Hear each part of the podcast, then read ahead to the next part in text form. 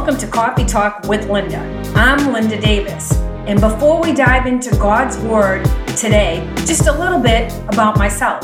I love Jesus, I love coffee, and I love sharing both with others. Talking about what it takes to walk in the abundance that God designed us to walk in, the freedoms, the truth. So, go grab a cup of coffee and join me today as I talk about getting free and staying free. See, this Christian walk, this abundant living that you're hearing me referring to, is not about just having a moment of freedom. It's not just about, uh, oh, that was a really good service on Sunday and I feel good for a few hours. It goes deeper than that. I'm talking about getting free and staying free, right? I talked about a uh, crown of beauty in exchange for a bucket of ashes in last week's podcast. If you haven't listened to it yet, go look in my podcast was titled Release and Receive. Take a listen to that. This week builds on that. But so I talked last week about getting into that true freedom, receiving healing from the Lord in our heart. Then that equips us to extend forgiveness to others Extend forgiveness to hurts that we've experienced and walk and remain in that forgiveness because a lot of times we have extended forgiveness. Our intention is to forgive, our desire is to forgive. But then we stop short, we fall short. Something new triggers an old wound. And we're like, I thought I forgave that. We tried, but we didn't forgive it because we didn't let God heal us of it first. We have to be healed first. Then we're empowered to truly forgive, truly release, and then truly receive our freedom. And then we stay free. One of my all time favorite scripture verses talks about this. It's really, truly, if I had to narrow down my heart in ministering to others, it's this scripture verse right here Galatians 5 1. Uh, it's the reason Jesus came down from heaven. Aside from our salvation, He doesn't want us just saved. There's a lot of just saved, but there's so much more for us. It says right here in Galatians 5 1, and I'm reading from the English Standard Version for freedom, for freedom, Christ has set us free. Stand firm, therefore, and do not submit again to a yoke of slavery. Now, there's even a translation that says, Do not let yourselves be burdened again by a yoke of slavery. Don't give permission to it. Once we've gotten to a certain place in the Lord, in forgiveness, in our freedom, in our healing, don't let, don't give permission for things to come back in, to raise back up. If you notice in this verse, it tells us, and of course, it always depends on what translation you're looking at, but it tells us to stand firm, to stand fast, right? So that means that we're going to have to contend a little for it. Uh, stay there, remain in that place, D- dig your heels. And if you grew up near the ocean, I grew up near the ocean and I used to do this as a kid. I used to go down to right where the waves just hit the shore, and we would stand there and plant our feet. And every time a wave would come in, now we're on the edge, so it's pretty small by time it gets to us. The wave would come in, it would hit us, right? So a little bit of resistance, not much because we were very little. Little bit of resistance would hit us. Our legs would tighten up, our bodies would tighten up, and then the wave would go back out. And each time we did that, our heels dug into the sand just a little more. Each time we chose to remain and withstand that next wave, our heels would dig a little deeper. And we got so strong, our heels got down so low that we could practically lean forward, lean backward, lean to both sides, and not fall over. So think about that in the capacity of this scripture verse in the capacity of where it says, stand firm and don't submit, don't let, don't give permission to. yourselves to be burned again by a yoke of slavery. Anchor down, remain in your freedom, fight for the freedom that Jesus literally gave to you.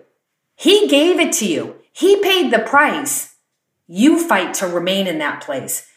We don't want to basically diminish what Jesus did on the cross because what he did on the cross was give us our freedom. So the last thing we want to do is diminish that, minimize that, like um, exit out, like it. He shouldn't even have bothered because we're going to remain bound up, or we're going to have a moment of freedom, then we're going to go get bound up again. And we're the ones that give permission to that to take place. How about this? Considering the sacrifice on the cross, considering all Jesus went through when he was crucified, the days leading up to it, and the actual crucifixion, don't we almost at least owe him a fight to stay in freedom? Don't we almost just owe him that? Like, I'm going to at least try for all you went through for me. I'm going to at least try to remain in freedom. I'm going to at least try to stand firm. Just a thought. Stand fast, remain firm, be constant, be faithful, be consistent. Really, all the things we kind of expect in a marriage, right? But yet we don't, we're the bride of Christ and we don't do that necessarily with Him. Just stand, remain. Don't give permission to. Don't get tangled up again. Don't get bound up again. Receive the healing. Receive the healing. Release in freedom and put that crown of beauty on and get rid of that bucket of ashes. It's a promise we already have in Christ. I do like the Passion translation of Galatians 5 1. It says, Let me be clear. The anointed one, which is Jesus Christ, the anointed one has set us free. It's already been done. We don't have to fight for that. We have to fight to remain in that. The anointed one has set us free, not partially, by the way. He didn't come and do half the job. He doesn't want us free from some stuff. I'll tell you, how about this? He doesn't even want us free from just the big stuff. I think a lot of times we maybe go to the Lord with the big stuff, the big wounds, the big hurts, the big discouragements. We don't really want to bother him with the little stuff, but that stuff matters too. Like, you know, my kids were growing up, if they were a little sad, well, that bothered me. Like, I want to try and fix that too. You know, if they needed a small band aid or they needed to be rushed to the hospital, I'm going to take care of both things. It's the same with the Lord. So let me be clear the anointed one has set us free, not partially, but completely and wonderfully free. Don't be afraid of freedom. Don't be afraid of digging through the mud of your heart just a little bit and inviting the Lord in and letting Him heal anywhere that needs to be healed and becoming wonderfully free. Goes on to say, we must always cherish this truth and stubbornly refuse to go back into the bondage of our fast, our past stubbornly refuse, dig those ankles in the sand at the beach, refuse to go back into the bondage of our past. Freedom was that ticket's already been paid for, but we got to get on the train and we got to stay on the train. And if we have to shove the ticket in the devil's face once in a while to show him, no, my ticket's already been paid for, I'm not going back down that road, then that's what we got to do. There's a lot of things that will try and keep us from truly stepping into and staying in that freedom. A lot of things that um, will try and distract us. Uh, a lot of thoughts, a lot of, I guess, voices. Um, fear is a good voice that comes in our head trying to, it's not a good voice, but it's a good voice for trying to keep us from stepping into and remaining in the freedom that Christ died for us to have. The what ifs.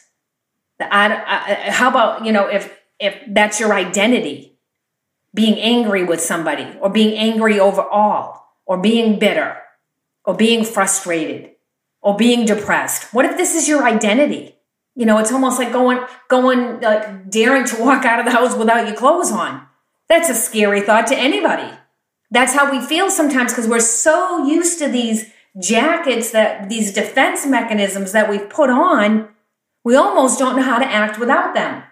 Blocked emotions, emotions we haven't allowed ourselves to feel out of fear of where that will lead us. One of the absolute biggest keys to abundant living is what we're talking about. It's inviting Jesus into the depths of our heart, asking Him to heal every area of our heart, asking Him to show us if there's any unknown area in our heart, and then take a moment and be quiet. See if a face pops up. Close your eyes. See if a face comes to comes to you. See if a name comes to you. I'm not telling you to go digging for something, but if something comes to you, just put it before the Lord. You don't even have to do anything with it. Just say, Lord, oh, yes, Lord, I remember that person. Whatever hurt that was, you may know right away, and you may not, but the Lord knows. And then just ask Him to take it from you and say, Lord, I extend forgiveness. I forgive. If you know exactly what it is, put it exactly out there, absolutely, for sure. But forgiveness, that's what keeps us from complete and continued freedom, is unforgiveness. And I said this in last week's podcast, and this is huge. And I never saw this before. Now, I know, I, I, have known, of course, for years it's necessary to forgive. And I shared last week that I tried and tried and tried to forgive, but it wasn't until I allowed the Lord to come in and heal my heart that I was equipped to truly extend real forgiveness and let it go. So I had to receive, then I released. Then I was in freedom. But something I never realized until, I don't know, I want to say maybe eight years ago, five years ago, was that I had to start doing some forgiving for not only some things that had been done to me, but things that had not been done for me that should have been done for me. And that sounds kind of selfish, but it's really not. There are things that should be done for us that weren't done for us that we actually have to extend the forgiveness of that. We just have, you know, just fill in the blank. Lord, I'm just so disappointed this never happened. I'm so disappointed I never got to experience this. Just be honest with Him, rend your heart to Him. And I promise you, He'll come in and meet that need, that area of your heart that was never met with what it was supposed to be met with. He'll do that. He'll be the one. He'll make you whole. But you do have to ask, right? Ask and you shall receive. Just ask him. And then after that, you'll find it so so easy. And after, now I went through this process, and the Lord really showed me that. And then what I noticed that I did just from a personal perspective is by doing that, by extending forgiveness for things that weren't done for me, it caused me to release expectations I had placed on people that I actually didn't even realize I had placed on them. And so, what that did was that caused me to be disappointed over and over again.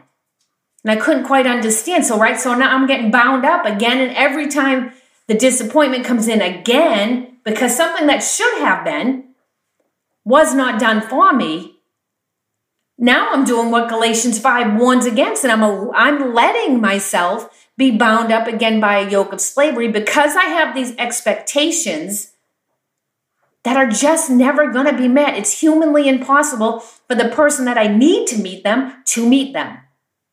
They have to fill in the blanks here with what, whatever your situation is. But the Lord showed me that once I was able truly in my heart to say, I release you from all expectations of you doing or being this. It totally, totally improved the relationship with the person that I was releasing the expectation from. Now, had they changed? No, they hadn't changed. But my response to their actions changed because I hadn't placed an expectation. I didn't have an really unspoken expectation placed on them. And so, because I had this expectation on them, really, I was almost setting them up for failure every time because they didn't have the ability to meet that expectation because they weren't healed and made whole in the Lord. So I was expecting someone to meet a need in me when they weren't even healed in that place themselves. They weren't they did not have the ability to do so. So my encouragement to you today is ask the Lord in. Ask him to show you where you need healing from hurts. And then give it to him and then extend forgiveness. And you will feel a freedom you have not felt, a release, a burden lifted. And then remember, you're going to have to dig your ankles in and you're going to have to remain in that freedom. You're going to have to stand firm, stand fast, and not give permission to those thoughts to enter back in. I want to end with this today. I just really want to encourage you to do this. This is my last podcast of 2021. And so I'm really believing that I'm going to seek the Lord and I'm believing that He's going to give me some revelation on what He wants to say to us stepping into the next year. But I really feel like He wants us to open our hearts to Him and to receive the healing we need to receive from Him in the places that He's been trying to get to. And then we can extend forgiveness. And then we can be stepped into freedom. And then we can step into our new year and whatever He has for us, healed, whole, and healthy, and ready for what He has for us. Ready for maybe some restored relationships that if we didn't let Him come in and do His healing in our hearts first, we wouldn't be able to walk out. I promise you this if you'll dig in if you'll stand, therefore, if you'll stand firm and you'll receive your healing and you'll release the forgiveness to others and step in freedom, the impact that that will have on your family, on your relationships, will continue for generations. Remain in the Word of God. Or if it's new to you, get into the Word of God. Walk in love. Be unoffendable in your heart, in your families, in your relationships. Allow the Lord to come in and heal your heart and extend forgiveness for others. And just watch the transformation in your family, watch the level of intimacy in your already established relationships go to the next level. I'm closing out with this from the message translation of Galatians 5:1. Christ has set us free to live a free life. That's about as simple as it gets. Sometimes we make it a little more difficult, really, than it needs to be, but He has set us free. Why? To live a free life. It's like I said earlier don't minimize what He did on the cross, don't erase it by not embracing the freedom He has for you by allowing Him to come in and heal your heart so you truly can walk in forgiveness to others. Christ has set us free to live a free life. So take your stand. Never again let anyone put a harness of slavery on you. That's powerful. That sums it up right there. It is for freedom that Christ has set us free. Stand firm today.